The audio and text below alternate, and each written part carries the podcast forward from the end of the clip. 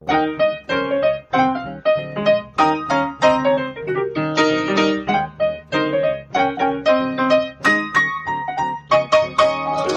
und herzlich willkommen zu Was denkst du denn? Mein Name ist Nora Hespers. Ich bin Rita Molzberger. Und wir hatten eine Anfrage, glaube ich. Genau. Ob wir uns mal über das Wort oder den Umstand oder die Person des Intellektuellen kümmern könnten. Genau. Vielleicht sogar eher um die Figur oder der Intellektuellen oder des Intellektuellen. Genau. Und gefragt hat eine Intellektuelle und ihr intellektueller Mann. sie war auch schon im Podcast zu Gast. Ich weiß aber nicht, ob sie genannt werden möchte, deswegen tue ich das jetzt nicht. Das könnt ihr euch aussuchen. Die haben sich zu Hause darüber unterhalten, mir aber nicht verraten, was sie dazu gesagt haben. Wir wüssten einfach gerne, was unser Eins so drüber denkt und du auch. Ja. Und haben das deswegen als Thema vorgeschlagen. Genau, und ich hatte noch die Idee, noch ein anderes Thema dazu nehmen, nämlich Anstand. Oh. Aus Gründen, wir befinden uns nach Thüringen, nur kurz zur Einordnung. Und da hat Rita gesagt, das kriegen wir zusammen. Und ich so, oh. Ja, ich glaube, wir kriegen es kaum auseinander, ehrlich gesagt. hm. Weil man in Zusammenhang mit dem Intellektuellen als Figur oder der Intellektuellen als Figur ja darüber sprechen muss, was denn nun die genuine Aufgabe ist. Und wenn man sich so anguckt, wie das durch den Diskurs gehampelt wurde und durch die Jahre und Jahrzehnte und die Länder vor allen Mhm. Dingen, dann ist das ein politischer Begriff und einer, der nicht nur selbst politisch ist, sondern sich auch um Politik kümmert. Das heißt, wir müssen über Intellektualität und Politik sprechen und dass es dann darum geht, ob das frei von normativen Werturteilen geschehen kann, ist, glaube ich, der nächste Denkschritt. Und ich würde sagen, nein, das kann es nicht, weil viele Fragen eben normativ auch entschieden werden müssen, was nicht heißt, dass wir alle qua Gesinnung entscheiden, aber Politik ohne Gesinnungen lässt sich kaum denken und deswegen gehören die Themen irgendwie schon auch zusammen. Was ich mich ja gefragt habe, und dann hast du gesagt, doch, natürlich weißt du das nicht. Ich dachte, nee, was, was macht einen Intellektuellen oder was macht eine Intellektuelle aus? Wer sind die? Was ist das für eine Figur? Weil ehrlich gesagt, ähm, ich höre das häufig, aber ich kann mir so richtig, ich wüsste nicht, wer sich wann wieso intellektuell nennt und wer nicht. Ja, ist auch schwer auseinanderzuhalten. Also das begrifflich wirklich zu trennen und zu sagen, das ist eine Intellektuelle und die nicht, Ja. ist natürlich schwierig, weil es zum einen zur Selbstbeschreibung vielleicht auch gehört und weil es als schwammige Kriterien sind. Aber man kann was über die Etymologie sagen, woher also das Wort kommt und ja, welche Kontexte da so aufgerufen wurden und auch historisch und systematisch lässt sich ein bisschen was sagen. Also das Wort kommt vom Griechischen, äh, vom Lateinischen. Im Griechischen gibt es natürlich eine Entsprechung. Im Lateinischen intellegere, das heißt einsehen, verstehen, erkennen. Also jemand, der um dieses bemüht ist, benutzt seinen Intellektus, das ist das höhere Erkenntnisvermögen. Es wird manchmal mit Intelligenz zusammengebracht, manchmal aber nicht. Also es geht um Erkenntnisvermögen. Die haben einen ähnlichen Wortstamm, aber Ja. es muss nicht identisch sein, Nee, würde ich genau, sagen. Ja.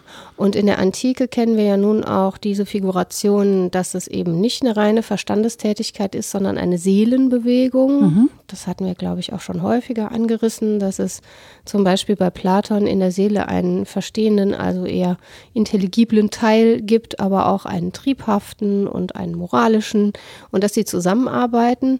Wenn aber so eine Fähigkeit zur Erkenntnis die ganze Seele betrifft, dann lässt sich das schon wieder nicht rausrechnen und dann sind wir beim Punkt von eben, dann müssen wir auch über äh, Wertmaßstäbe und sowas alles sprechen. Genau, also wenn es sich so verinnerlicht hat, ne? wenn Genau. es so ganz tief in mir sitzt als Einsicht, dann bin ich ja sozusagen, stehe ich mit Haut und Haaren dahinter. Ja, genau. Wenn es mit mir zu tun hat, was ich da intellektuell verhandle, ähm, dann ist es eben nicht nur reine Erkenntnisleistung, sondern hat mit dem ganzen Menschen zu tun. So, das ist das eine.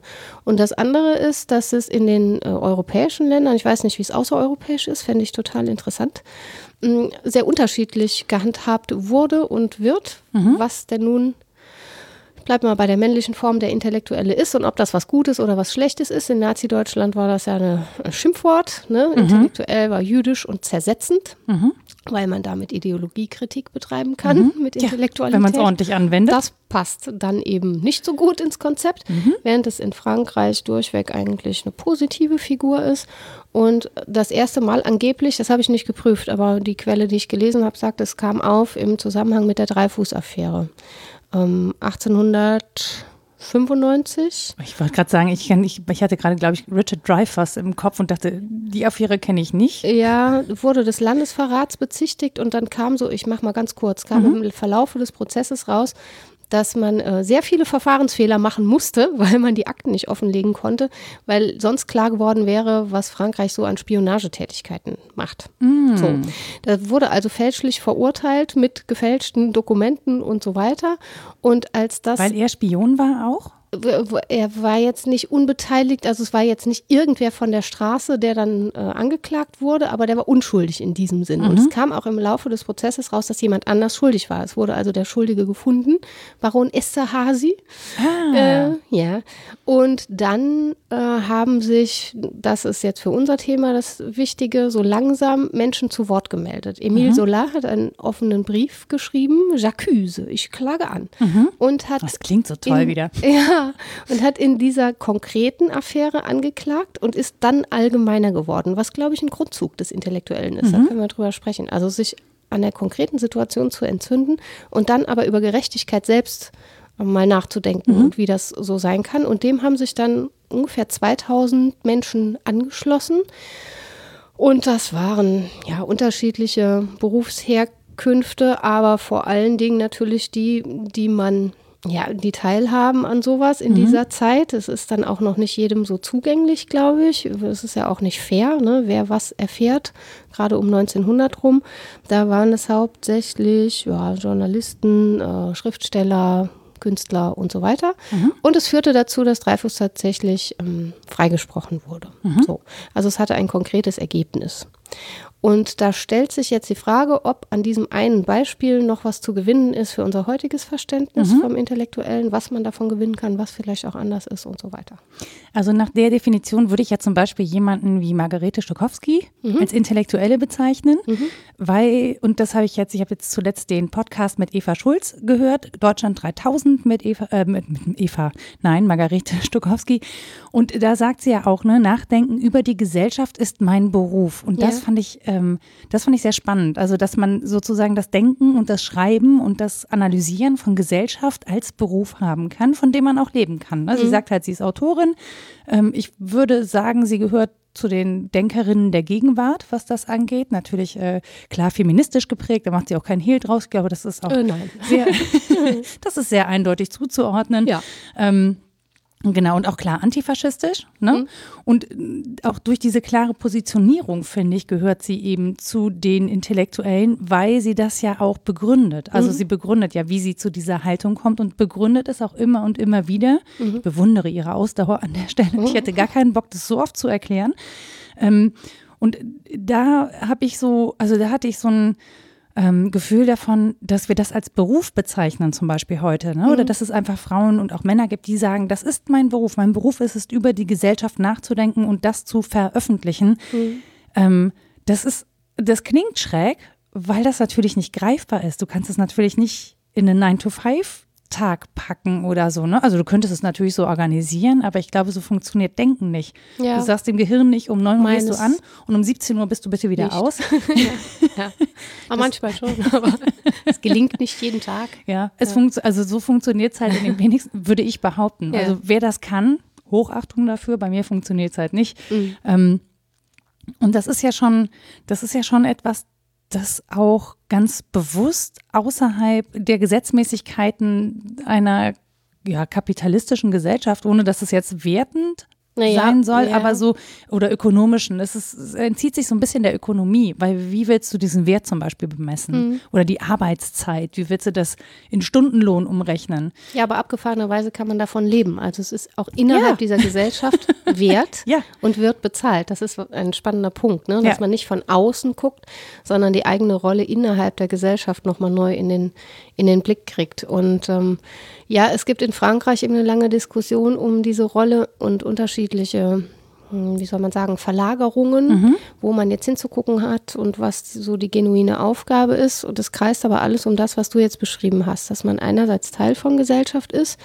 und sich als solcher auch versteht, mhm. also als persönliche Repräsentanz von was Allgemeinem, dass man aber andererseits ja versucht, den Blick auf das Allgemeine zu wenden aus der individuellen Perspektive mhm. und zwar möglichst hm, ja, entweder sehr reflektiert, subjektiv oder sogar sowas wie intersubjektiv, also für eine Gruppe stehend. Mhm. Das hat Sartre reflektiert ähm, und der sagt, um die Position jetzt mal zu referieren, die wird dann später kritisiert, der sagte, man kann eigentlich auf zwei Wegen intellektueller werden. Und das ist einerseits so eine kleinbürgerliche Herkunft und andererseits eine großbürgerliche Herkunft. Das Kleinbürgerliche nennt er Techniker des praktischen Wissens. Mhm. Das ist die eine Figur oder der eine Weg. Techniker des praktischen Wissens zu sein. Und die, der andere Weg ist schon organischer Intellektueller zu sein, das sozusagen ein bisschen in die Wiege gelegt zu haben über soziale Vererbung und so weiter. Bourdieu wird das später noch aufnehmen. Was die beide machen ist, die kümmern sich für Sartre, kümmern sich um Dinge, die sie eigentlich nichts angehen. Um das, ja, ja, genau. Die mischen sich ein. Und zwar auch in Dinge, von denen sie nicht direkt betroffen sind. Mhm. Margarete Stokowski als Frau ist natürlich vom Problem des Feminismus in einer Weise betroffen, mehr oder weniger, ne? kümmert sich aber ja trotzdem auch um Dinge, die sie nichts angehen. Definitiv. Also ja. um Fragen der Gerechtigkeit auch ja. für Männer, auch für was ja. weiß ich. So. Das heißt, man darf schon auch betroffen sein, aber man mischt sich in Dinge ein, die einen nichts angehen. So. Und der eine Weg, der in der Mittelschicht und im Kleinbürgertum beginnt, der fängt, so sagt Sartre, eigentlich dadurch an, dass man von seiner Gruppe instrumentalisiert wird, so als Sprecher oder Sprecherin. Mhm. Die sagen dann, komm, du bist doch gut im Denken, so stelle ich mir das vor. Ne? Und du kannst jetzt mal unsere Belange voranbringen, weil du kannst gut sprechen und kannst für unsere Gruppe stehen und was für uns erkämpfen. Mhm. Jetzt habe ich aber in der Schule gelernt, als dieser Mensch, der für die anderen sprechen soll, dass es eigentlich um Humanismus geht, also um die gesamte Menschheit und um Gerechtigkeit und so. Erlebe in der Praxis aber die ganze Zeit Klassenkampf, mhm. äh, Konkurrenz und äh, schlimme Dinge, die ich Diskriminierung jeglicher Art, Ganz Rassismus. Genau. Ja, genau. Ja. Und das gerät für mich im Denken in einen großen Widerspruch, mhm. den ich an mir erfahre. Es gibt dieses hohe Ideal und dann gibt es die tatsächliche Realität und dann werde ich auch noch instrumentalisiert von meiner Gruppe. Darauf Ist tatsächliche Realität eine Tautologie? Ähm, nee, ich glaube, es gibt ja auch eine konstruierte okay. Realität ja. oder die, die mich betrifft, ist halt diejenige, über die ich jetzt anfange nachzudenken. So, und dann wird mir dieser Widerspruch bewusst und ich muss damit ja dann irgendwas anfangen. Mhm. Und das wird dazu führen, dass ich anfange, Ideologien abzulehnen. Und zwar sowohl den Humanismus als Ideologie, als auch die politische Ideologie meiner Gruppe. Wenn das zum Beispiel der Marxismus ist, mhm. werde ich irgendwie kritisch dem gegenüber werden mhm. und denken, hm, warum muss ich da für die anderen sprechen und warum ist der Humanismus so, so glatt und schön gedacht? Also ich werde ähm, irgendwie eine gebrochene Position dazu einnehmen. Und da bewege ich mich dann vom Techniker des praktischen Wissens, der ich vorher war, zum mhm. Intellektuellen. Mhm. Das ist der eine Weg.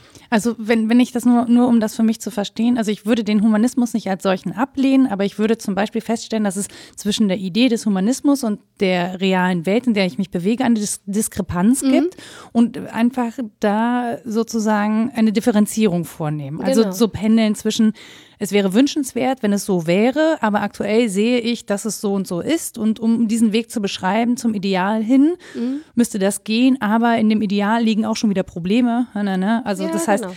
Äh, man könnte mir vorwerfen, ich wäre so indifferent, was meine Haltung angeht. Das ist so eine Pendelbewegung. Ja, genau. Ja? Ja. Ich bekenne mich nicht mehr völlig bruchlos zu einer Idee. Mhm. Das wird zumindest sehr schwierig werden. Es sei mhm. denn, es ist die des Wankelmuts.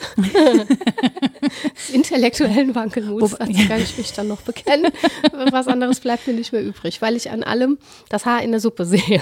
Ja. Das ist dann irgendwie auch mein Job, weil ich so groß geworden bin. Oh so, und dann gibt es aber, ja. Ich habe gerade so Schmerzen in der Brust. Einfach Wie kommt's?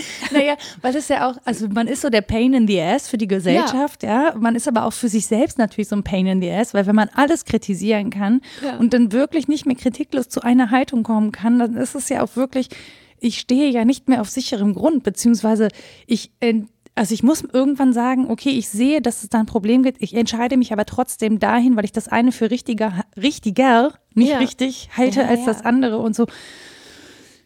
Ja, hat keiner gesagt, dass das ein leichter Beruf ist. das Witzige ist ja auch, dass es auch überhaupt nicht am Beruf gebunden ist, sondern nee. es ganz viele Intellektuelle gibt, die äh, einen ganz anderen Beruf ausüben oder gar keinen. Aber darüber Raucher, Trinker, Kellner. ja. Dies sind die geeigneten Gruppen, um intellektuell Das natürliche Habitat der Intellektuellen. genau. Nein, das sind Klischees. Ja, ja. Äh, um den anderen Weg noch zu beschreiben, ja. damit das komplett ist der organische Intellektuelle kommt aus dem Bürgertum und entdeckt im Laufe seiner schulischen Laufbahn Wissenschaft als Instrument des Fortschritts. Mhm. Ne?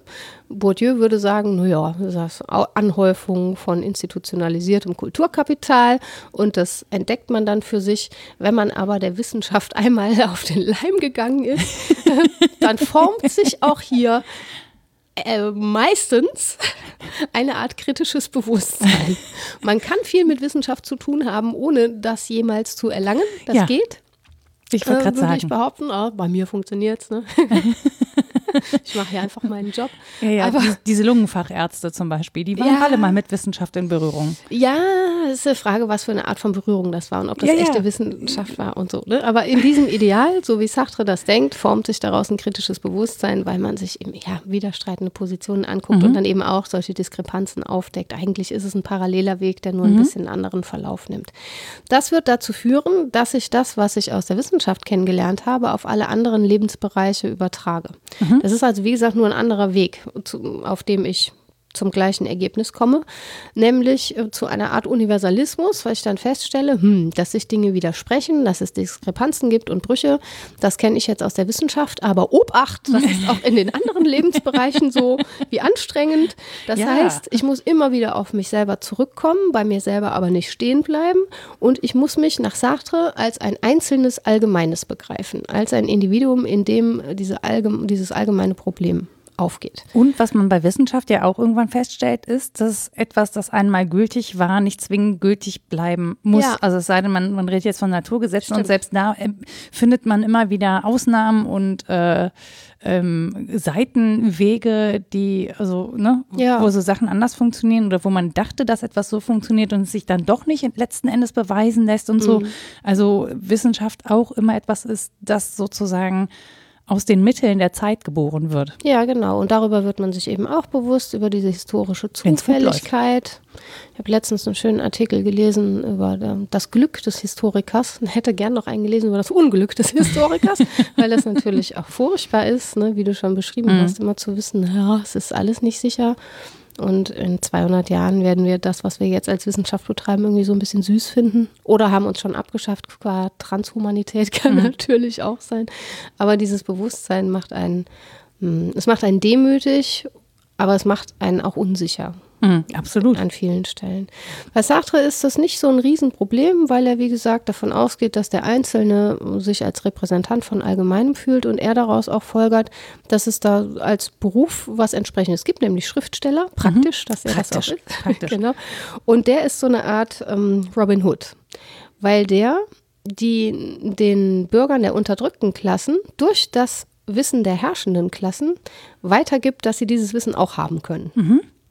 Das heißt, er, er nimmt von den Herrschenden in kritischem Bewusstsein mhm. das, was sie produziert haben an Wissen und gibt das den unteren Klassen weiter, damit sie, weil sie sich selbst nicht intellektuell in dieser Weise hervorbringen können. Mhm. weil sie zum Beispiel kommen, keinen Zugang haben zu Büchern genau, und ähnlichem. Also muss das jemand machen und das ist für Sartre der Schriftsteller.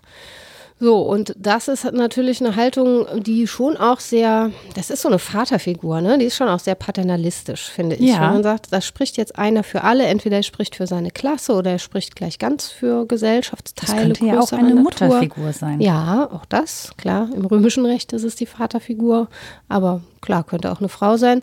Auf jeden Fall ist es jemand, der für andere spricht. Mhm. Und dieses Bild des Intellektuellen ist dann hinwiederum kritisiert worden von Foucault, weil er sagt, man muss den Blick eher auf was anderes wenden, nämlich darauf, dass wir andere zum Sprechen bringen wollen. Ja. Nicht, dass wir für andere sprechen. Ja. So. Und ja, der entwickelt dann ein ganz anderes Konzept davon, das ähm, sich davon ein bisschen abhebt. Und ich glaube, das ist auch so ein bisschen, was auch in der Gegenwart so ein bisschen die Kritik ist. Ne? Ja. Also um wessen Willen spricht jemand? Also ja. um seiner selbst willen oder ihrer selbst willen, um ihrer Klasse willen. Und das kann natürlich auch eine elitäre Gruppe sein. Ähm, das kann aber genauso gut natürlich eine Gruppe sein, die eben nicht so privilegiert ist. Mhm. Ne? Also ich will überhaupt das gar nicht in äh, Klassen und Schichten äh, unterteilen, aber es ist schon unterscheidbar in Privilegien, die ja. Menschen eben nur mal haben oder eben nicht haben. Die einen qua Geburt, die anderen äh, qua äh, materieller Möglichkeiten, ja. die da angehäuft worden sind oder auch qua Bildung. Ne? Ja.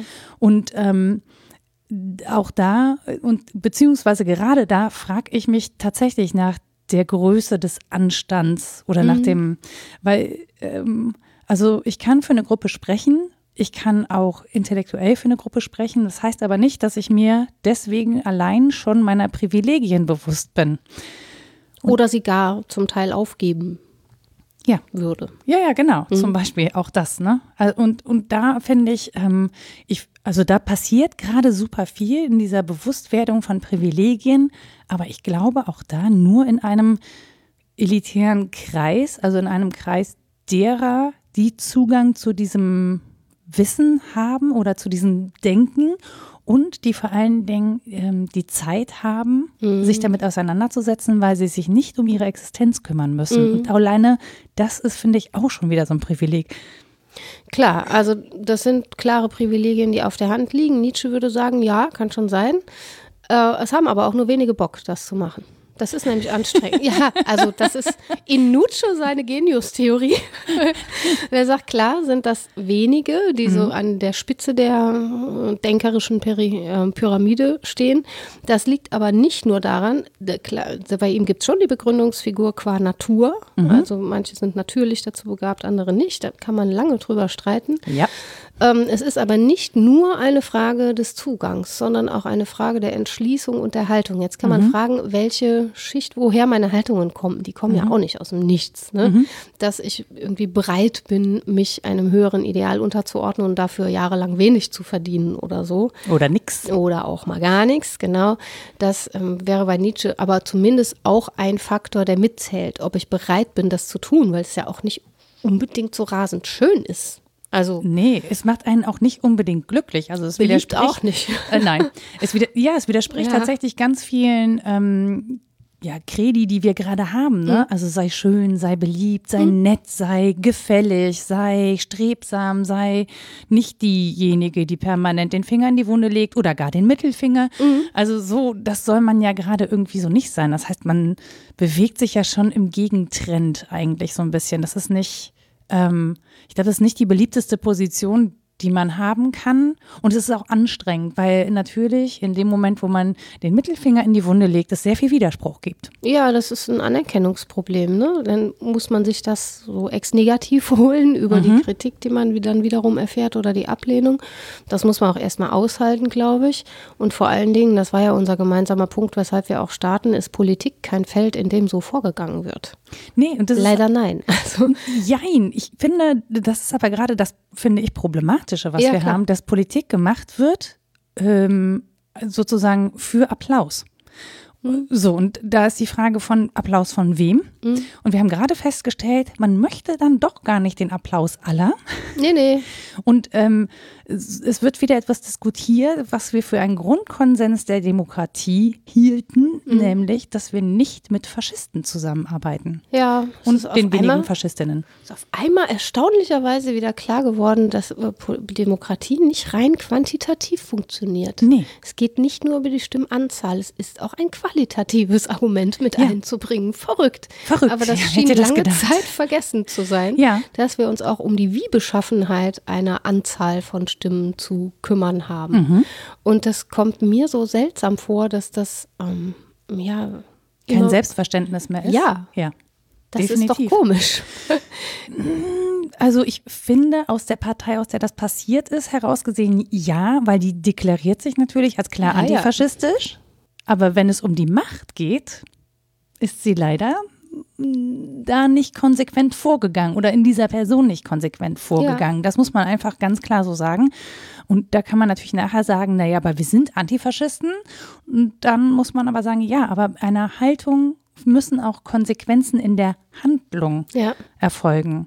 Ja, das ist mir im Nachdenken über diese Figur des Intellektuellen irgendwie aufgegangen. Ich habe so viele verschiedene Modelle angeguckt und mich gefragt, was denn nun für uns noch so der Kern der Sache sein kann.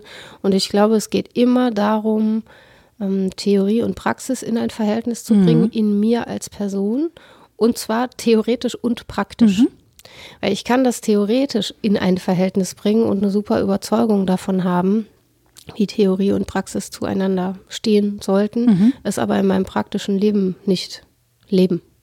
Ja. Und das ist auch kein, keine vollgültige Figur des Intellektuellen, der da so verbleibt beim Theoretisieren. Es ist, finde ich, ein großer Teil des Jobs.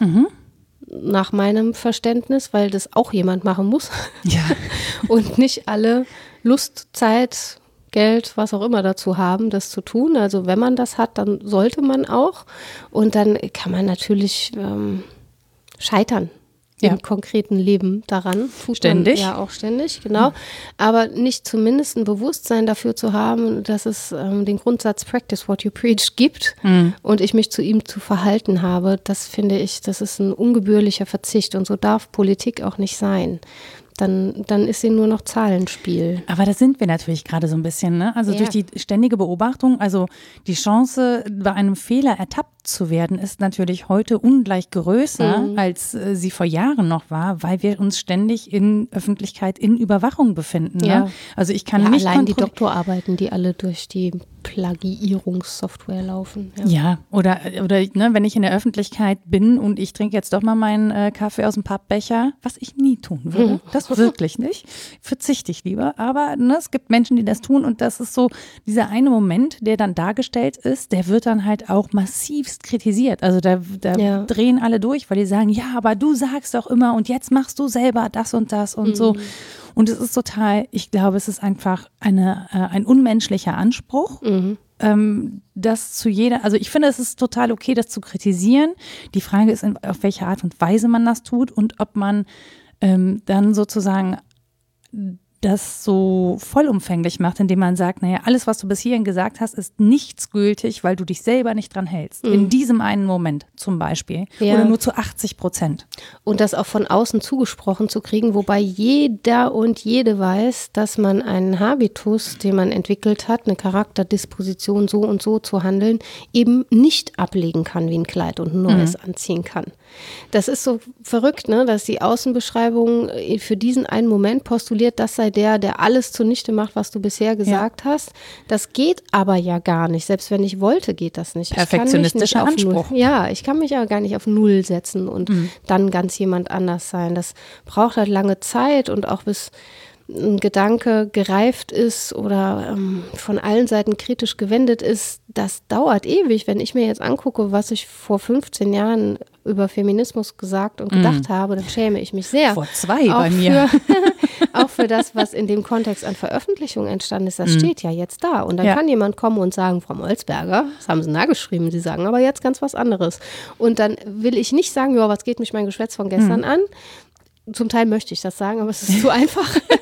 Ich muss das kontextualisieren und sagen, wie diese Position damals zustande kam, warum meine jetzt ist, wie sie ist und dass ich weiß um ihre Veränderbarkeit. Wenn ich mich aber um, mit diesem Wissen um die Veränderbarkeit selbst ausbremse und mich dann nicht mehr öffentlich äußere, ja, was dann? W- dann werden das wahrscheinlich andere auch so tun, weil sie klug sind und nicht kritisiert werden wollen, sondern lieber Anerkennung erfahren wollen. Dann macht man es lieber nur im kleinen Kreis und nicht öffentlich und ist nicht kritikabel. Aber ja, dann heißt das, dass sich Politik als Sphäre von dieser Art Intellektualismus völlig abkoppelt, weil das Tagesgeschäft muss ja passieren. Das, muss ja, das ist auch häufig ein Argument, ne? muss Ja. ja, vorangehen, Ja. müssen wir jetzt machen, haben wir keine lange Zeit, das jetzt noch zu diskutieren. Und wenn man das entkoppelt, dann passieren unschöne Dinge, wie wir gemerkt haben. Ja, genau.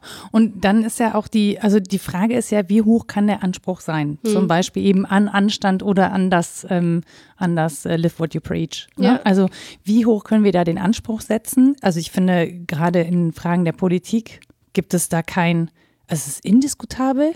Aus meinen, es gibt Menschen, die sagen, dass das nicht so sei. Aber ich finde, wenn es so tatsächlich darum geht, den Faschismus zurückzuweisen, Ja.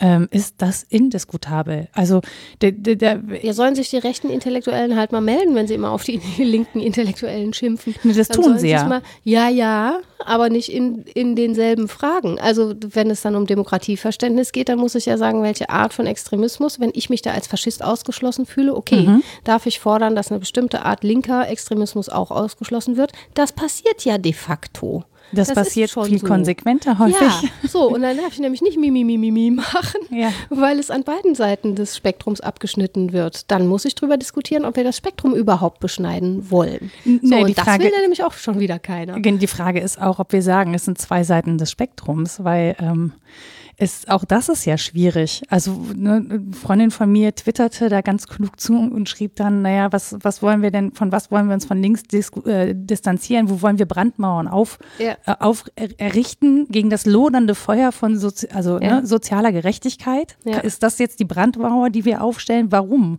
Also natürlich ne, ist das auch zu kurz gegriffen, wenn man jetzt auf äh, Ideologien guckt, die natürlich auch repressiv sind ja. und unter denen auch Unrecht passiert ist und unter denen auch gemordet ist. Das, ne, ich ja, glaube, das muss man, das, das muss man Punkt. nicht diskutieren. Ja. Ähm, aber die Frage ist, was lehnt man da auf beiden Seiten ab? Ja, genau. Und da finde ich, gibt es durchaus eine Differenzierung ja, vorzunehmen. Ja, sage ich ja, qualitativ muss gestritten werden. Welche Ideale dürfen Bestand haben und passen auch noch zu unserer demokratischen Idee? Genau. Und sowas wie Freiheit und Gleichheit und Gerechtigkeit. Soziale Gerechtigkeit. Passt relativ gut zum demokratischen Gedanken. Ja, schon, grundsätzlich. Äh, und andere eben sehr viel weniger. Also natürlich kann ich auch Diskriminierungstheoretikerin sein und finden, dass das irgendwie zur Idee der Demokratie passt. Da muss ich aber schon ordentlich argumentieren und, mm, ja. und ein paar Winkelzüge bedienen, um das gut logisch dastehen zu lassen. Es ja. ist zumindest sehr viel schwieriger. Es mag gehen, aber es ist schwer. So. Genau, und dann muss man ja auch überlegen, äh, ne, ob man unanständiges und unmoralisches Verhalten als jemand, der anständig ist, nicht auch ablehnen muss. Mhm. Also ne, es geht ja, selbst wenn man nicht sagen würde, ich lehne Faschismus ab, aber kann ich ja sagen, nein, ich lehne ab, wenn jemand versucht, die Mittel der Demokratie zu missbrauchen, mhm. um eben unredlich vorzugehen. Mhm. Auch das kann ich ja ablehnen. Also das muss ist ich ja auch in der Breite tatsächlich passiert. Ja. Das fand ich sehr beruhigend, dass ja. es ne, sofort und schnell Reaktionen darauf gab und eben nicht so eine Ignoranz von wegen, ja, ja, die da oben kannst du mal wieder sehen. Mhm. Da hat sich schon einiges geändert. Ich glaube, es hätte Jahre gegeben, in denen das vielleicht sogar eher, weiß ich nicht, im Sommerloch wegverhandelt worden wäre. Mhm. Ähm, aber jetzt gab es tatsächlich ja den Aufschrei der breiten Masse ja. und auch von vielen, vielen Seiten, die gesagt haben, also das jetzt bitte nicht. Jetzt, ne, dann. Das Feierabend. Ja, genau. Irgend, irgendwann ist auch mal Schluss. ja. Das war so die Grundhaltung und das beruhigt einen ja irgendwie auch, weil man ja, ich finde schon, dass, dass die Breite dieser Stimme mm, zumindest in Geltung kommt, das beruhigt mich schon, also dass sie das gehört stimmt. wird. Genau, aber die, ähm, also sagen wir so, mir war sie nicht breit genug. Ja, mir ja, war ja, sie in, in letzter Konsequenz nicht breit genug. Ne? Ich fand schlimm, dass das überhaupt sein muss. Genau, also, ja, aber auch, dass nicht alle Personen, die hätten Konsequenzen ziehen müssen, daraus Konsequenzen gezogen haben. Ja, das muss man ja auch einfach mal so sehen, wie es ist. Ne? So, ähm, ohne das jetzt konkreter oder, zu machen. Oder Konsequenzen, die einem doch auch noch ein recht bequemes Leben sichern. die kann man ja auch ziehen, ne? Ja, aber die Macht und die Instagram-Fotos, ja, ja. lieber Himmel, ja, die interessieren doch dann niemand mehr. Nein, ähm, das ist eigentlich zu ernst, um es flapsig zu machen. Mhm. Ähm, ja, aber auch darüber. Also die, die Frage ist zum Beispiel, ähm, Menschen, also Intellektuelle, haben ja eine gewisse Form der Macht. Ja. So. Und muss ich nicht sozusagen als jemand, der intellektuell ist, auch Macht ablehnen? Das habe ich mich halt auch gefragt, mhm. weil natürlich möchte ich eine gewisse Form von Macht und Einfluss, weil sonst brauche ich nicht nachdenken, sonst brauche ich nicht kritisieren, sonst brauche ich nicht laut sprechen, wenn ich nicht Einfluss haben mhm. will. Ähm, auf der anderen Seite, wenn ich es nur um der Macht willen mache, mhm. also wenn meine Motivation nur ist, ähm, Macht zu bekommen, hm. dann gestaltet sich das vielleicht auch wieder schwierig. Im Platons idealem Staat, in der Politeia, äh, gibt es die Philosophenherrscher nicht, weil die Philosophen die ähm, sozusagen standesmäßig geeignetsten für den Job sind, sondern weil die nicht an die Macht wollen. Das die werden höhere Einsicht haben und die werden verharren wollen mhm. bei dieser höheren Einsicht.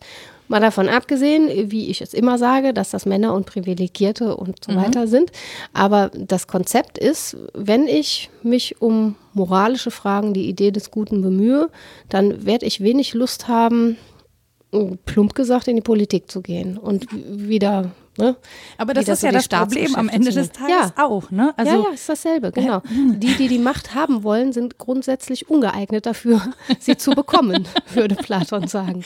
Die, ja. die nicht wollen, muss man dann zwingen und die sind dann erlöst, wenn sie nach einem Turnus wieder abgewählt werden. Dann können sie nämlich endlich wieder machen, was sie gerne machen. Ob sie es bis dahin gut gemacht haben, ist die nächste Frage. Ob man was gut machen wird, was man ohne Leidenschaft macht, finde ich dann auch wieder eine schwierige Richtig, Idee. Genau. Dafür das eher zu so einer Art Bürokratie, glaube ich. So, ich merit nicht gern, aber ich verwalte das jetzt vier Jahre lang weg. Das ist mir jetzt egal. Aber ich habe so an dieses Bild gedacht, dass, wie du sagst, man als Intellektueller ja schon irgendeine Form von, von Macht haben will. Und Ja. Foucault geht es darum bei der Kritik dieser äh, sartrischen Figur, dass er sagt, na, wir müssen uns viel mehr um Machtanalysen kümmern. Und früher war das aber leicht, weil ne, wenn dann der Kaiser nackig war, dann konnte das Kind sich ermächtigen als jemand, der ganz klein und aus dem Volk war und sagen, der hat ja gar nichts an, wo alle anderen so getan haben. So, Ja. jetzt glaube ich, dass die Situation aber tatsächlich eher ist, dass die Machthabenden nackig sind, das wissen und sich nackt auf Instagram posten. Nicht in echt, aber metaphorisch. Ja, ja, klar. so, was willst du denn dann noch sagen? Ja, Als Kind sagen, äh, äh, ja, mit Kleidern sähst du aber schöner aus. Das ist ja kein Argument. Ne? nimm ein Handtuch. Ja, so bleib anständig. Alle, alle Beteiligten wissen das, ist mein Gefühl. Und das ist eigentlich auch zu ernst, um, um das lustig zu finden. Es ist so schlimm, man weiß gar nicht mehr, was man dann noch sagen soll, wenn es alles offen zutage Mir liegt. kam ja heute tatsächlich wieder der Gedanke, dass Satiriker eigentlich fast arbeitslos sein müssten, weil, weil alles, was man, was satirisch schmerzhaft ist, als Satire in real an der Macht ist. Ja. In verschiedenen Ländern und Positionen. Ja, also Ähm, sie kann halt noch unterhalten, das tut sie ja auch. Ja. Und zerstreuen, aber Ja, aber sie bedient natürlich das gleiche äh, Narrativ unter Umständen Ja. halt auch. Und da finde ich, tut sie keinen guten Dienst, aber das wäre eine andere Folge über Satire. ja, das stimmt. Ähm, Die machen wir dann auch noch. Genau, aber das auch da an der Stelle, ne, das ist so, ein, so eine Frage, die ich mir gestellt habe, kann man als kann man als Intellektuelle, als Intellektueller, kann man überhaupt Politikerin sein? Also ist das überhaupt möglich? Und ich weiß, dass unter den PolitikerInnen durchaus welche sind, äh, die auch intellektuell befähigt sind. Ähm, aber in, also ich, boah, das, ich glaube, das ist wirklich, das ist eigentlich die größte Strafe, weil es tut eh schon weh, Ja. Dinge zu erkennen, aber dann auch noch in einem System zu sein, ähm, wo man auch zum Beispiel so Ränkespiele erkennt und Machtgeschacher und all so ein Kram. Das ist eigentlich intellektueller Selbstmord, würde ich es nennen, Ja. ohne das jetzt verharmlosen zu wollen. Aber Könnte äh, ich mir auch vorstellen. das kann doch niemand lange ertragen, ohne dass man daran bricht. Ja, weil das Maß an Desillusion so Ja. riesig groß ist. Denn wenn ich postuliere, ich gehe da mit Idealen dran und mit Illusionen von Ausübung von Macht, die was Gutes bewirkt und so weiter, das wäre ja ein Movens, um überhaupt da tätig zu werden. Und mir dann gucke, wie das aber realiter läuft, dann muss ja, also die Fallhöhe ist schon hoch, finde ich. Auf, auf der anderen Seite hast du ja eingangs gesagt, die Ideale kritisiere ich eh. Ja, ja, aber ich halte sie ja dabei hoch. Aber du meinst, bei der Politik muss man sie unter den Tisch fallen lassen. Ich glaube, dass du die in die Tonne treten musst und dass die auch Oh. suspensiert werden, werden für was anderes. Weil fürs Tagesgeschäft. Ich glaube, dass das so läuft. Also das bisschen an Lokalpolitik, was ich mitbekomme, ganz klein und übers Ehrenamt, ist wirklich häufig so, dass man sich noch in Sitzungen zwar drum bemüht und immer auch mal wieder jemand mahnt und ruft und sagt, aber wir haben doch und wir wollen doch und das ist super, dass es jemand macht. Es macht auch nicht immer der gleiche Mensch, auch das ist super. Aber ganz vieles ist wirklich unter dem Theorem, das ist jetzt im Tagesgeschäft zu verhandeln. Wir müssen den Antrag bis dann und dann da und dahin schicken, damit was passieren kann überhaupt. Das heißt, wir haben jetzt keine Zeit, es nochmal kritisch zu hinterfragen. Es geht nicht. Dann passiert nichts. Und ja, das, das, das macht einen Schmerzen die fertig. Adaptoren äh, quasi beim Spagat, den ich da Ja, im Kopf ja, ja. habe. Furchtbar. Das ist wirklich so, dass ich gerade, ich habe so ein Ganzkörperunwohlsein dabei und natürlich ist mir total klar, äh, dass Idealismus völlig realitätsfern ist, dass es scheitern muss und dass man desillusioniert sein muss, um irgendwie mit diesem echten Leben und dieser echten Welt klarzukommen. Und ich glaube auch tatsächlich, ähm, als intellektueller Mensch ist es so ein bisschen verpissen aus der Leben in den Täuschungen, jenseits der Enttäuschungen. Naja, aus der realen, weil also ich glaube, es ist natürlich der, ich, ne, ich glaube, es ist der Schmerz über das Reale ähm, und auch die, äh, die, die gefühlte Notwendigkeit im Sinne von Notwenden, dass man sozusagen die Ideale dagegen hält und sagt, aber dahin, da müssen wir hin. Und das, ähm, wir reden ja auch häufig über Spannung und ich glaube, das ist so eine, das ist echt, das ist mehr als spannend. Das ist so eine Zerreißprobe, die mhm. man ständig äh, gehirnakrobatisch leisten muss oder wo auch immer die, diese Gedanken und mhm. also ich sag ja, ja, man muss ja auch leiblich aushalten, schon schwer. Ja, aber das alleine schon es wird jetzt einem ja schlecht, je ja, nachdem, was man es sich ist aber wirklich, es ist gerade wirklich alleine im Gespräch die ganze Zeit. Das ist so, ich ich krampfe, bei mir zieht sich so alles zusammen, weil ich so denke, so ja, ich weiß, dass das so ist, aber ich möchte eigentlich äh, in der Welt leben, in der es nicht so sein muss, ja. so und ähm, deswegen, also ich bin zum Beispiel voller Bewunderung für die Leistung, die viele, viele PolitikerInnen ja auch erbringen in dem, was sie da tun. Ja. Ne? Also das Ding hier am Laufen zu halten, äh, ist ja auch nicht, das ist kein einfacher Job. Nee, ich finde auch nicht, Gefügen. dass die alle überbezahlt sind. Da ist viel Schmerzensgeld sicher dabei, ja, denen, absolut. die es gut machen wollen. Ähm, womit man sich ein bisschen rausreden kann, um über die Figur des Intellektuellen auch mal was zu sagen, das diesen Job attraktiv macht, ist den Anschluss an Foucault, dass wir ja gar nicht mehr diese Universalisten und Universalistinnen sein müssen, die Sartre noch fordert. Mhm. Wir müssen nicht als einer für alle sprechen. Wir müssen uns nicht in jedem Gebiet auskennen. Mhm. Wir können uns gar nicht in jedem Gebiet auskennen. Und auch innerhalb der Politik gibt es ganz kleine Ressorts, in denen ich mich vielleicht gut auskenne. Und vom Rest habe ich nur das dumpfe Gefühl, dass es gut oder schlecht läuft. Mhm. Ich kenne aber da vielleicht keine, ne, die, die Zahlen nicht und auch die Theoreme dahinter nicht. Da kann ich eigentlich nichts zu sagen. Also mm, ja, er hat dann so ein so eine intellektuelle, ich sag's mal in der Form, vor Augen, die ähm, nicht das Gewissen aller ist, sondern die ihr spezifisches Fachgebiet gut mhm. kennt, auf diesem Gebiet vieles ideologiekritisch, aber eben auch sachbezogen kritisch wenden kann, zu Bewusstsein bringen kann, aber von anderen Gebieten ja immer noch einem Ideal anhängen kann. Mhm. Das wäre so mein, meine Vision, dass man sich von anderen Dingen, in denen man nicht so gut Bescheid weiß, zumindest noch denken kann, da läuft es bestimmt besser. Bis man die anderen trifft, die einem dann sagen, nee, in meinem Gebiet ist auch furchtbar. also eigentlich eine Selbsthilfegruppe, ja. genau. Das Parlament ist eine Selbsthilfegruppe von Enttäuschten. Toll, großartig. Hm, die sind stellvertretend für uns enttäuscht, weil sie sind ja Volksvertreter. Nee, ist wirklich, ja, es ist schwierig, das ohne Frust und ohne Galgenhumor um, zu diskutieren, finde ich. Es geht gar nicht. Ja. Also ich finde, es geht überhaupt nicht. Auch weil es eben wirklich so schmerzhaft ist. Auch diese Erkenntnis, also Erkenntnis und Enttäuschung sind schmerzhafte Prozesse. Natürlich ja. äh, versucht man, ich glaube, die Heilung ist immer die Suche nach Lösung. Also mhm. wir versuchen natürlich das zu lösen also ne, wir, wieso ich mich jetzt mit einschließe, weiß ich nicht. Äh, ich gehöre zu den lösungsorientierten Weil das alle Menschen mehr oder minder ich, tun, hoffe außer ich. die, die ganz borniert dieser Frage entsagen. Genau. Aber ich habe eine Was denkst du denn Frage tatsächlich. Hm. Glaubst du, dass wir oder dass der Wert von Intellektuellen steigt in Zeiten wie jetzt, wo wir das Gefühl haben, dass Anstand verloren geht in der Politik zum Beispiel? Dass wir ähm, sozusagen wirklich danach nach denen suchen, die für uns das Ganze analysieren, mhm. ähm, scharf analysieren, in der Sache klar sind ähm, und uns dadurch Orientierung und eine Leitlinie geben. Mhm. Ja, ich glaube nicht, dass der Wert, also unsere Bewertung steigt, weil uns das auch immer qua schlechtem Gewissen nochmal so ein bisschen unangenehm ist, wenn es dann jemand tut, weil mhm. man sich dann selber so doof fühlt. Aber die Notwendigkeit, die steigt schon. Also es gibt schon viele Leerstellen, an denen man sich wünscht, es gäbe einen Diskurs, dem man sich, in den man sich einklinken kann. Mhm.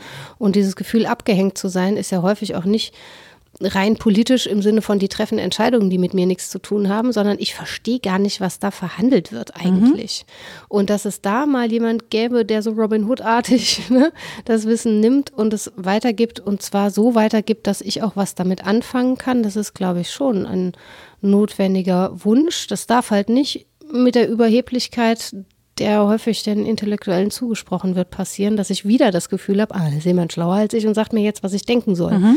Ne? Und das macht diese Figur so schwierig, finde ich, weil man, wenn ich mir jetzt vorstelle, ich dürfte eine Intellektuelle sein, dann müsste ich ja eine Art Durchlauferhitzer sein. Da müsste mhm. oben was reinkommen und ich muss damit was machen und es muss anders aus mir rauskommen. Mhm. Es muss jetzt nicht heiß oder kalt sein, aber ich muss das irgendwie übersetzen. Und das wäre meine Funktion. Und dann können sich immer die von oben beschweren, äh, ich habe da was anderes reingetan und die von unten können sich beschweren, aber das ist doch gar nicht das und so. Das, was da also, rauskommt, stinkt. Da ist man schon, ja, ist man schon sehr unbeliebt. Und jetzt haben wir Legionellen und so, ist doch nicht schön. ja, also das ist mh, hm, schwierig, zumal ich ja dann in dieser Figur selbst immer das Gefühl habe zu scheitern, nach oben und nach unten, wenn wir bei oben und unten und vertikal bleiben wollen. Nee, das ich meine ich aber mit der Applaus, Sache. ne? Also ja. du machst es halt nicht um das Applaus. Nee, Das genau. Ich muss das machen, weil ich das Gefühl habe, okay, ich kann das gut, es ist mein Job, ich mache das jetzt. Genau. So. Und mehr darf ich davon, glaube ich, nicht erwarten. Keine Dankbarkeit, ähm, keine große Wirksamkeit auch, weil die Reichweite ist möglicherweise sehr gering. Und deswegen habe ich, als ich drüber nachgedacht habe, wer für mich so intellektuelle Figuren sind, häufig das Gefühl, das sind Menschen mit Humor Ja. und Galgenhumor auch viel. Es hilft total, das zu verdauen. Die, ja, die gelernt haben, es dann in letzter Konsequenz nicht so ernst zu nehmen, weil man sonst dran verzweifelt an diesem Geschäft. Hättest du einen Namen? Wem, wem, was liest du gerade gerne oder wem hörst du gerade gerne zu? Äh, Maggie Nelson ist für mich eine, der würde ich sofort äh, einiges anvertrauen. Das ist eine Chefintellektuelle, finde ich.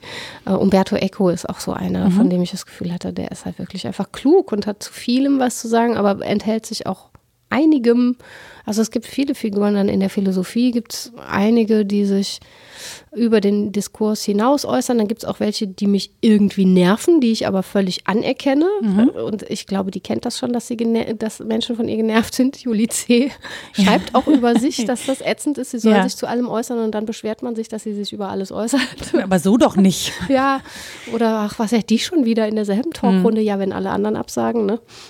Ähm, ja, ambivalente Figuren, von denen man selbst das Gefühl hat, doch, die mischen sich schon ein in was, was sie nichts angeht. Das ist schon so ein Punkt für mich. Und dann bleibt die Unruhe darüber, hä, es geht die eigentlich nichts an, was erzählen die denn jetzt da? Muss das denn sein? Will man da nicht lieber einen Experten sitzen haben?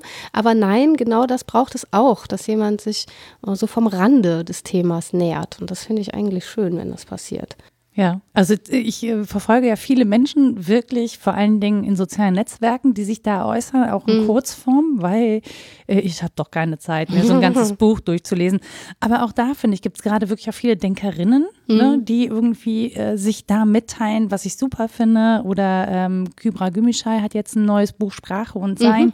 Also auch das Nachdenken über, darüber, wie wir sprechen und wie wir damit Realität schaffen, finde ich, äh, in Zeiten von ähm, Hate Speech Ja. so oder auch in, in Zeiten, in der wir wirklich so hysterisch kritisieren und uns empören, sehr wichtig, weil das einen so ein bisschen zurücknimmt. Ne? Äh, Theresa Brückner äh, würde ich auch nicht in allem zustimmen, aber ich finde die Gedanken, die sie anstößt, ganz gut. Dann gibt es, glaube ich, noch Sasa Stanic, der, glaube ich, ohne Zweifel als Intellektueller gelten kann mit seinen Veröffentlichungen. Öf Öffentlichungen.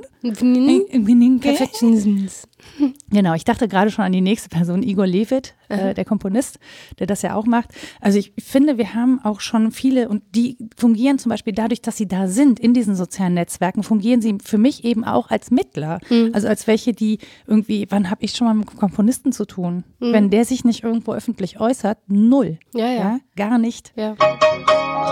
So, an der Stelle habe ich, glaube ich, meine Kredibilität als jemand, die sich mit Intellektuellen auskennt, hart verkackt. Macht aber nichts. Ich will euch auf jeden Fall die richtigen Namen geben, nämlich Sascha Stanisic und Theresa Bücker. An der Stelle großes Sorry, es tut mir wirklich leid und ich möchte die Betroffenen um Verzeihung bitten, so sie denn diesen Podcast überhaupt hören. Aber es ist mir wirklich, wirklich extrem unangenehm. Ja, ja, das ist natürlich auch ein Privileg, wenn man Teil hat am Wissenschaftsbetrieb, dass man keine Angst hat, in andere Wissenschaftsbetriebe reinzulatschen, also in andere Hochschulen und zu sagen, na, was machst du denn hier zu Mitlehrenden? Was man sich, glaube ich, sonst auch, aber das ist einfach fremd, macht man nicht. Das ist so ähm, auch meine Entschuldigung dafür ein Stück weit, dass ich an den äh, sozialen Netzwerken und am Internet insgesamt nicht so arg teilnehme. Ich spreche halt mit realen Personen, die aber auch aus ganz unterschiedlichen Aber dann digitalisieren wir deine Stimme und bringen sie ins Internet. Ja, das ist ja meine Teilhabe, zu der du mich überzeugt hast. Zum Glück. Das macht ja auch Freude. Nee, aber ich müsste natürlich auch sehr viel mehr rezipieren und sehr viel breiter gucken und ähm, mache das halt sehr das? klein. Also ich bin keine gute Intellektuelle, echt nicht. Also in mehrerem Sinne nicht, aber in diesem besonders nicht, weil ich da überhaupt keinen universalistischen Anspruch überhaupt noch erhebe und mich aber auch nicht partikular sehr gut auskenne. ich frage einfach so Menschen, die ich treffe, was sie denken, womit sie sich befassen mhm. und versuche darüber nachzudenken, aber das erreicht ja jetzt auch keine große Wirksamkeit. Aber auch, auch das finde ich, ist überhaupt nicht zwingend notwendig, weil mhm. du ja trotzdem mitbekommst, was ja, da läuft, weil du Job. plötzlich rezipierst, äh, was da kommt. Ne? Mhm. Man muss ja nicht Teil von sozialen Netzwerken sein und auch äh, Lehre zu betreiben, ist ja auch eine Form der Vermittlung. Ne? Ja, und man muss auch gar nicht selber eine Intellektuelle sein, um nachzudenken. Das ist das Praktische. Also man muss ja diesen hehren Ansprüchen gar nicht genügen. Man kann einfach seins machen und sich daran freuen, wenn jemand sehr Kluges daherkommt und es mm, für einen tut. Und das, glaube ich, diese Grandezza, die erreicht man schon auch auf dem Wege der Wissenschaft. Äh, jetzt, ne, selbst wenn es nicht so ist, dass die organischen Intellektuellen über die Wissenschaft ihr kritisches Bewusstsein schulen, aber zumindest die Wertschätzung dessen, dass das jemand tut, dass sich da jemand um einen Aspekt kümmert in aller Gründlichkeit, den ich so nie für interessant gehalten hätte. Mhm. Und das finde ich schon, dass man das lernt, dass man so Anerkennung lernt und dann auch zuhören lernt ja. und erstmal abwarten. Vielleicht kommt da noch was Interessantes, wenn jetzt die ersten drei Seiten dröge sind vom Buch. So. Und ähm, ja, davon würde ich mir schon auch mehr wünschen. Ich glaube, das macht einen Intellektuellen auch aus, dass er in diesem Sinne Geduld hat fürs ja. Argument. Und äh, ich glaube auch, dass es eher eine Fremdzuschreibung ist, zu sagen, mhm. die oder der ist eine, ein Intellektueller, eine Intellektuelle. Weil auch Margarete Stokowski sagt von sich natürlich, ich bin Autorin. Ich denke über Gesellschaft nach und so. Sie sagt aber nicht, sie stellt sich nirgendwo hin und sagt, ich bin hier eine Intellektuelle. Ja, aber warum so. nicht? Das ist auch ganz spannend. Warum macht man das nicht? Ich fände das schon wieder so eine, ja, ich persönlich glaube, ich würde das anmaßend finden. Mhm. Also ich würde Weil du dem Positives zuschreibst. Ne, ich möchte, also klar würde ich es, das ist auch so, das ist auch schon wieder so ein, so ein Spagat, ne? Ich würde das anderen Leuten positiv zuschreiben, mhm. aber ich würde es mir nicht selbst zuschreiben wollen. Mhm. So, warum? Also mhm. ich wüsste, ich wüsste, das meinte ich halt eingangs mit, ich habe keine, keine Vorstellung davon, wann sich wer wieso intellektuell nennen ja, darf. Ja, ich, Weil natürlich denke ich über Gesellschaft nach. Ich veröffentliche das natürlich auch in der einen oder anderen Form. Ja. Aber deswegen. Also sagen, alle Kriterien, die wir genannt haben, treffen auf dich zu. Ja, aber ich so, ne, ich bin halt auch einfach gar nicht in diesen Bezügen. Also ich, also eben, was hast du gesagt von dem praktisch? Dings da? Hm? Theorie Eingangs, und Praxis? Genau. Ja. Naja, so, so aus der praktischen Ebene vielleicht, aber ich habe jetzt, ich bin ganz definitiv. Ja, aber es ist ja ein Weg die, dahin. Genau, aber ich bin definitiv nicht die, die viel gelesen hat. Deswegen Nö, fand ich aber so spannend, dass du diesen Weg vorgestellt hast, genau. weil ich dachte, okay, ähm, das wäre was, wo ich eine Identifikation finden könnte, ja. aber ich würde einfach nicht mich als, also als Sprecherin für andere zum Beispiel sehen wollen. Nee, aber also ich spreche für mich. Aber als Auffordererin an andere zu sprechen schon, oder? Also du, ja, ja, sprecht ja. alle. Ja, genau. sprecht bitte alle, seid laut, äußert ja. eure Gedanken.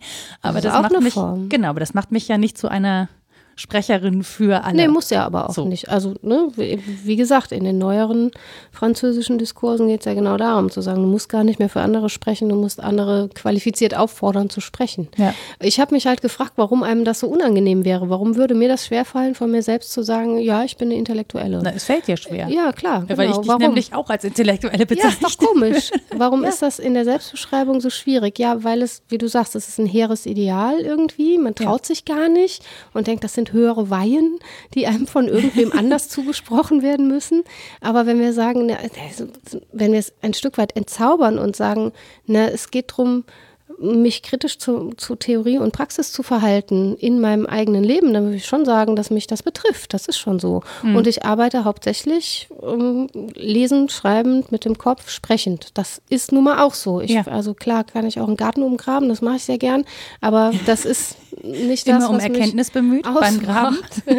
ja, ja, Graben, Graben. So, und warum fällt einem das so schwer? Ja. Ich kann es ja, ich kann es ja tatsächlich auch nicht beantworten. Vielleicht, weil es, weil man das Gefühl hat, man wäre damit auch verpflichtet, noch lauter zu sein, sich ja. noch stärker einzubringen oder so. Das okay. will man eigentlich vielleicht gar nicht, weil man ja eben nach dieser Macht gar nicht strebt. Ja, ich, da bin ich angekommen. Ich glaube, das Kennzeichen äh, als intellektuelle Person zu gelten ist auch diese Bescheidenheit und das Wissen um die Zufälligkeit und dass das übermorgen vorbei sein kann und mhm. total dappig und doof sein kann in irgendeiner Sache. Und deswegen traut man sich nicht so richtig. Ja. Ich, ähm, Was auch gut ist. Also ich will jetzt auch nicht, dass Menschen rumrennen und sagen, ja, ich bin intellektuell und du? das ist ja Käse, was soll das? Nachher müssen wir auch in Kneipen rauchen und Wein trinken. Das kann niemand von. Na, dafür bin ich nicht talentiert, habe ich ja schon gesagt. Ich scheitere ästhetisch daran. Es sieht bescheuert aus, wenn ich rauche. Ich kann das nicht.